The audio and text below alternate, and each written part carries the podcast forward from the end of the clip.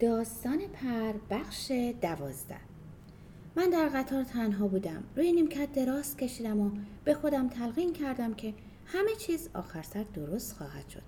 با خودم فکر می‌کردم که این پولو برای کار مشروعی می‌خوام و ضرری هم به مارک وارد نمیشه. چون من تصمیم داشتم که سودش رو مرتب بپردازم و اصل اونم فرزن من نتونم به ماویس ملحق بشم و تا آخر سر با اون باشم از پول بیمه و حقوق خودم البته با تأخیر می‌تونستم بپردازم. پس چه دلیلی داره که جورج دخالت کنه و کار منو به تأخیر بندازه؟ که ریزیو شاگرد دیگری بگیره و مسلما اگه من موفق نمی شدم در وقت معین پول رو بپردازم ریزیو شاگرد دیگری رو با سه هزار لیره می گرفت. پاسی از شب که گذشت خستگی منم دوچندان شد. رنج و غم من شدیدتر شد. به نظرم می رسید که چرخهای قطار با صدای یک نواخت این آهنگو تکرار می کنند. ولکن، ولکن، ولکن. سوت قطار سکوت مرگاور شب رو در هم شکست و با حرکتی منو وادار کرد که از روی نیمکت بلند شده و بشینم. در اون لحظه احساس کردم که صدای سود تمام تاریکی هایی که قلبم رو احاطه کرده به یک سو زده. من در تصمیم خود راسخ بودم. می‌دونستم که باید به هر نحوی شده پولو به دست آورده و بریزیو بدم تا آرزوی من جامعه عمل بپوشه. تمام سختی های دنیا هم نمی‌تونست منو سوس کنه. حتی خود ماویس هم نمی‌تونست منو از این راهی که قدم در اون نهادم منصرف کنه. یه نیروی مافوق بشری منو تشویق می‌کرد که در این راه پیش برم. ساعت چهار صبح به لندن رسیدم. هوا سرد و تاریک و غمانگیز بود و من با قلبی سنگین و روحی گرفته به خونه رسیدم. در سرسرا روی میز مقداری ساندویچ قند چای و کتری آب جوش و چراغ الکلی دیده می‌شد. در پنج دقیقه چای درست کردم و در حالی که مشغول خوردن ساندویچ و نوشیدن چای بودم فکر کردم که اوا زن بینظیریه. مواظب همه چیز هست. کاش مارک این حسن توجه رو می‌دید. چه فکر خوبی. خوب چند سطری به مارک نوشته ابتدا ازش تشکر کنم. سپس سر سخن به طرف اوا کش کرده و از خوبی های اون بنویسم و ستایش کنم تا مارک فکر کنه که ما زن و شوهرای ایدئالی هستیم. و این تا اندازه سخنان مسموم کننده جورج رو خونسا خواهد کرد. در اینجا کمی احساس راحتی کردم. با کمال آهستگی به اتاق خواب رفته و به رخت خواب داخل شدم. اوا به طرز غیر شاعرانه خواب بود. نزدیک ظهر بود که نامه مارک رو به بانک بردم و رئیس رو دیدم و موفقیت های برادرم رو براش شرح دادم و خواهش کردم که هر چه زودتر اونو به جریان بندازه و اون قول داد که بدون تاخیر این کار رو انجام بده. بعد از خوردن نهار نامه چرب و نرمی به مارک نوشتم و وقتی که به اداره می‌رفتم اونو در صندوق پست انداختم. شب با نهایت عجله و اشتیاق به آرتیستو به سوی ماویس شتافتم. در انتظارم بود. من از مسافرت خود چیزی بهش نگفته بودم و میل نداشتم که اون بفهمه برای پیدا کردن پول ناراحتم. چون اگه می‌دونست پا رو در یک کفش می‌کرد و بنای مخالفت رو میذاشت. ماویس و ایوت و من در برابر شومینه نشستیم. اسم گربه رو ایوت گذاشته بودیم. سوپ رو حاضر کرده و شام خوردیم. بقیه وقتمون با صحبت و خنده و نقشه کشیدن برای آینده صرف شد. آینده طلایی. ماویس گفت تو از اینکه منو با ریزیو میفرستی انقدر شاد و خوشحالی که آدم فکر می‌کنه دلت می‌خواد از شر من خلاص بشی. سپس سری با تأثیر تکون داد و چنین اضافه کرد. تا چند روز دیگه من میرم. اون وقت این اتاقا خالی میشه و دسترسی به این ساعت خوشو نخواهیم داشت. با عجله گفتم من نمی‌خوام به این چیزا فکر کنم. قدرتشو ندارم. من به آینده درخشان فکر می‌کنم. به وقتی فکر می‌کنم که آرزوهای ما برآورده خواهد شد. نه نه فقط آرزوهای تو نقشه های تو جاه طلبی تو. و الا من به وضع کنونی قانع هستم. اما بعدا وقتی که ما برای همیشه با هم خواهیم بود تو خوشبختتر و راضیتر خواهی شد. خدا کنه اینطوری باشه. اما چرا ما همینجا تو همین اتاق با هم خوش و سعادتمند نباشیم؟ تو منو از خودت دور می‌کنی و قافلی که دوری تو زندگی بدون تو برای من خیلی سخته. منم نمی‌خوام که تو دور از من خوش باشی بلکه میل دارم آرزومند و تشنه من باشی و کوشش کنی کار کنی مبارزه کنی تا وسیله دیدار ما مجددا فراهم بشه و نسبت به من تا آخر با وفا باشی. اگه ما با هم بریم و از نقشه احمقانه صرف نظر کنیم من قول میدم تا جون در بدن دارم برات کار کنم. می‌تونستیم یه خونه کوچولو در یکی از مناطق خوشاب و هوا بگیریم. جایی که برگای ما جلوی پنجره آویزون باشه و من مثل کنیزی برای تو که سلطان منی کار کنم و چون تو صدای منو دوست داری برات بخونم. در آغوشش گرفتم و لباشو بوسیدم. اون منو پس زده و چنین ادامه داد. من در یه لباس فاخر و طلایی ممکن نیست تو رو بیشتر از این دوست داشته باشم. تمام جواهرات دنیا نمی‌تونه بر زیبایی و شدت عشق من نسبت به تو اضافه کنه. مجللترین سفره ها با شامی که ما در اینجا صرف می‌کنیم نمی‌تونه مقابله کنه. اگه تو این قصدای منو دوست داری حتی بیش از عشق من بیش از جسم من من حاضرم که فقط آواز باشم صدا باشم و انقدر برای تو بخونم که تو رو در آواز خودم غرق کنم. ماویس تو قلب منو میشکنی. کدوم قلب؟ ای سنگ دل. چطوری می‌تونم اونو بشکنم؟ من باید خودم رو همچون موجی که روی صخره ها خورد میشه روی قلب تو نابود کنم و اون وقت شکسته و خورد شده بعد از مرگم اگه بدونم که تو با منی بازم برات خواهم خوند. هیچ چیز نمی‌تونست. من از تصمیم خودم باز داره و این راهی بود که من باید ادامه بدم. چون من چنان آینده درخشان و با سعادتی رو پیش بینی می‌کردم که بر همه اینا مسلط بود. وقتی مویس گفت که تا چند روز دیگه از من جدا میشه و با ریزیو میره من بی اختیار چشمامو بستم و مثل اینکه می‌خواستم این منظره رو نبینم. ولی به اون می‌گفتم که ما باید برای مدت کوتاهی رنج جدایی رو تحمل کنیم. هیچ سعادتی رایگان به انسان رو نمی‌کنه. فکر من پس از سپردن اون به دست ریزیو دیگه کار نمی‌کرد و با خودم تکرار می‌کردم بذار این قدم بزرگ برداشته بشه تا بعد. تصمیم داشتم که به هر جا ریزیو اونو ببره من دنبالش برم. بنابراین در حالی که ماویس می‌گفت سه سال از هم جدا خواهیم بود من حد اکثر این جدایی رو سه ماه پیش بینی می‌کردم. نکته دیگه موضوع طلاق من و اوا بود. به هیچ قیمتی نمی‌تونستم باهاش زندگی کنم. اما قبل از هر چیز باید کار ماویس رو تمام کنم. در گیرودار این افکار با ماویس هم راحت نبودم و کارم به قدم زدن و ناخون جویدن کشیده شده بود. اشتها نداشتم و خواب به سراغم نمی اومد.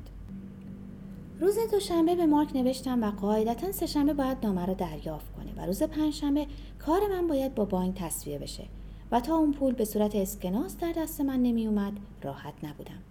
تا روز پنجشنبه خبری از مارک نشد. به بانک رفتم رئیس فوری منو پذیرفت و گفت آقای دالتون ما هنوز نتونستیم خبری راجع به این حواله بگیریم. تأخیر از طرف بانک برادر شماست. اطلاعات لازمی رو که قاعدتا باید قبل از پرداخت پول بدن نرسیده. می‌خوایم بگین که هنوز جوابی به نمایی شما نرسیده. همینطوره. پس تأخیر شده و دستوری برخلافش نرسیده. فقط تأخیر. پس من تلگرافی به برادرم میفرستم چون من این پولو قبل از اینکه بانک روز شنبه بسته بشه لازم دارم. در این صورت اطلاعات لازم باید فردا صبح به ما برسه. همین الان تلگراف خواهم کرد. همون لحظه تلگراف فوری و جواب قبول بدین مضمون مخابره کردم. بعد پرداخت نشده علت چیست؟ ساعت چهار تلگرافی به جواب نامم رسید. حرفای جورج تاثیر خودشو کرده بود. پس چرا قبلا به من ننوشت تا شاید فکر دیگری بکنم؟ چه احمق کودنی. جورج حق داره که اونو در کارهای شرکت دخالت نمیده. چه کار می‌تونستم بکنم؟ ممکن بود علیزیو خواهش کنم که پول به اقساط قبول کنه؟ بهتره به هتل ساوی رفته منشی اونو ببینم. ضمنا تلگراف دیگری هم برای مارک بفرستم. این آخرین تیر ترکشم بود. به محض تعطیل شدن اداره تلگرافی بدین مضمون مخابره کردم. شما به من قول دادین. باید فردا پول پرداخت بشه. و از اونجا به هتل ساوی شتافته و با بیقراری تمام در بین خرمنهای گل که دوستداران سینیور فرستاده بودن به انتظار ایستادم. و وقتی منشی داخل شد موضوع رو با اون در میون گذاشتم. ابروها رو بالا برده و گفت غیر ممکنه. ما دوشنبه صبح انگلستان رو ترک می‌کنیم و اگه مادام با ما نیاد کسی دیگری رو برای شاگردی کاندید دارین؟ البته چند نفری هستن از جمله جوونی که مورد توجه دوشسکین می باشه و صدای فوق ای داره. دوشس مبلغ زیادی پیشنهاد کرده. من با عجله گفتم این پست مال مادام کترله البته همینطوره. آیا سینیوریزیو قبول نمی‌کنن که به اقساط پرداخت بشه؟ قطعا نمیپذیره چون از قراری که شنیدم یه تخفیف کلی برای مادام قائل شدن. بنابراین دیگه چه انتظاری دارید؟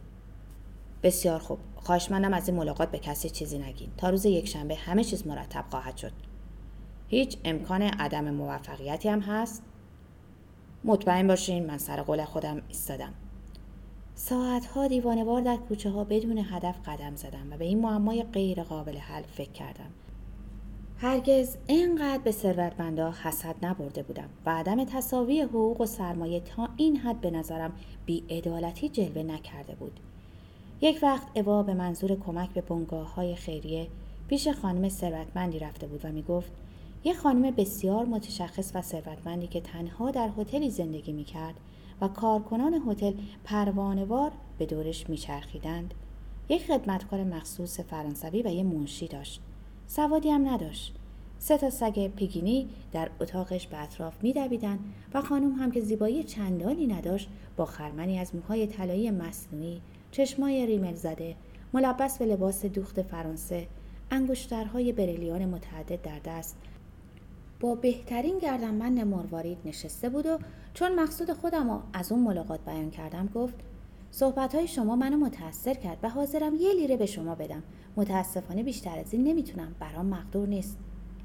وقتی که اوا این داستان رو برای من گفته بود با کمال خونسردی بهش گفتم این چیزا عادی و پیش با افتاده است.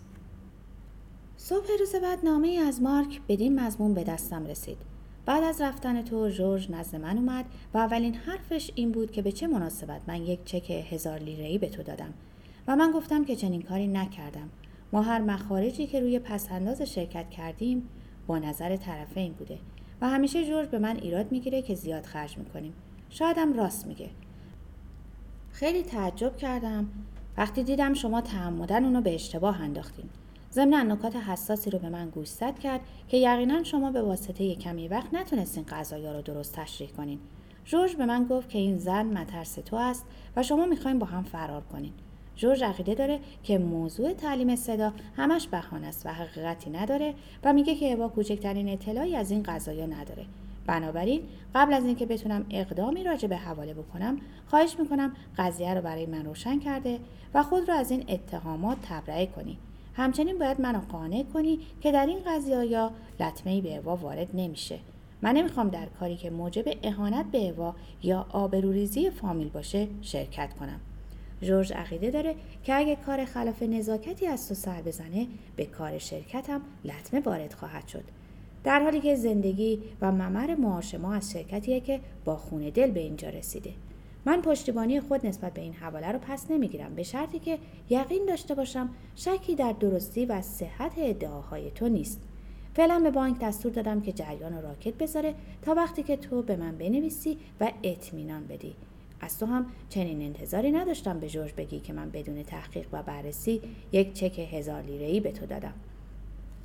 آه که جورج چه شیطان زرنگی بود و با استادی کار منو به دلخواه خود خراب کرده بود. من در اون لحظه بدون احساس کوچکترین تاسفی می‌تونستم اونو جا به جا بکشم. اما این افکار به درد نمی‌خورد. کمکی در اون موقع نمی‌کرد. باید فوری وسیله دیگری در نظر بگیرم. اما چه وسیله ای چه راهی؟